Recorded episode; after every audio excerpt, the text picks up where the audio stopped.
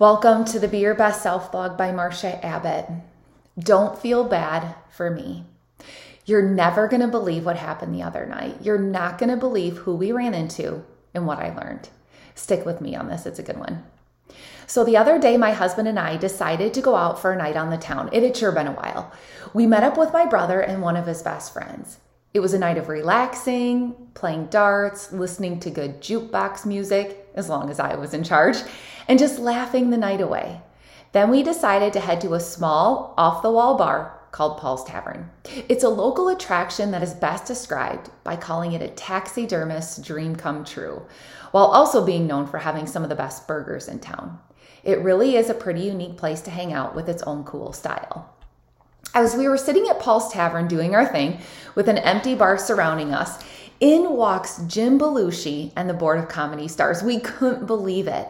At this point, my brother and his friend immediately jump up and run to Mr. Belushi, asking for a picture and striking up a conversation with him.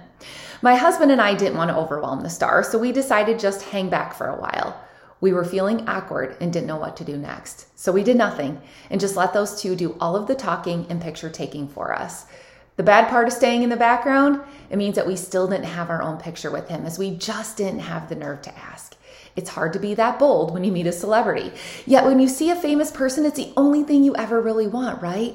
We all want camera proof of those encounters. As the evening wore on, my husband couldn't let it go. He wanted nothing more than just to get that picture. And I was too nervous to ask, even though I'm the extrovert in our relationship. But then finally, by the end of the night, my husband worked up the nerve to just do it already, and he caught up with Mr. Belushi as he was heading back from the restroom. And as he politely asked the star for a picture with us, I couldn't help but tell Mr. Belushi these next words Gosh, I just feel bad for you. Now, why would I feel bad for someone like Jim Belushi or anyone famous for that matter? Let me tell you what was running through my mind in that moment. I was thinking about how Mr. Belushi probably never gets a rest from the public eye. I thought maybe he just wanted to enjoy his drink and conversation with his friends. Or maybe he wanted some time to sit back, relax, and take the night in after a recent performance. But of course, us fans never seem to give him rest. I was guessing that all of this had to be exhausting for him. So, yes, I felt bad for him, assuming these thoughts were probably running through his head right then and there. But then something happened that I will never forget. At that exact moment, and after I just got done saying those words to him, Mr. Belushi stopped us from taking that one picture we so desperately wanted. He then looked over at me, looked me straight in the eyes, and said, Please, don't feel bad for me. I have more wealth than I need. I'm famous, and so people really like to meet me. And sometimes they even want to take a picture with me. I have it pretty good in life, so don't ever feel bad for me. I realized a couple of things in that moment. Number one, not only is Mr. Belushi a very kind and humble soul by realizing and admitting that he has what some would call the lucky card in life, but he also so clearly never takes his life for granted. Not even as he finished taking that picture with a couple of his fans in small town Dubuque, Iowa. And number two, those words he just shared with me, well, it ended up changing me for the better. And I hope you too will be as moved as I was. Because here's what I learned from this one exciting yet simple experience in life. This is what I learned from Mr. Jim Belushi. As I started to reflect on my own life, I realized that while I might not have his kind of wealth, I have so much to be thankful for. Looking around this world today, especially thinking of those poor souls in Ukraine, I see so clearly what many others out there are going through. And when I look at the way I live, the way we all live, well, I too would have to say that I'm pretty darn wealthy. We are all very wealthy to live the American life that we do. And sure, I'm not famous, nor do I have random strangers come up to me at off the wall bars to take pictures with me. But when I do look at the wonderful people in my life, and when I reflect on all of the good people who exist all around me, well, then I must admit I really am famous to them.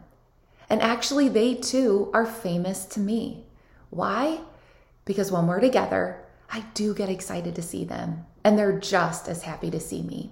When we spend time with one another, it's one of those simple yet exciting experiences in life that we get to enjoy together.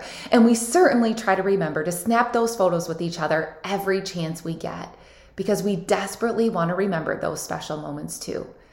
So, in our own right, we are all famous, when it comes to how we are viewed by those amazing people we have in our own life. So, in that moment with Mr. Belushi, I realized that I too got the lucky card in life. And guess what? So did you. It's just a matter of taking a moment to pause and to just look around and really see what you have been given on this journey, what we all have been given in this life. So, Mr. Belushi, I just have to tell you that you are right. You do have a pretty good life. And while I don't have the fame and fortune that you so humbly and graciously accept, I still also have it pretty good. And I too really am one of the lucky ones in life. Thank you for that reminder. And if we ever cross paths again, maybe at another off the wall bar someday, just remember this I won't feel bad for you anymore. And please don't ever feel bad for me either.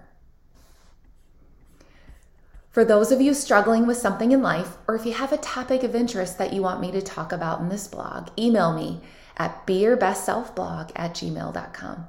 Let's work together to be our very best selves.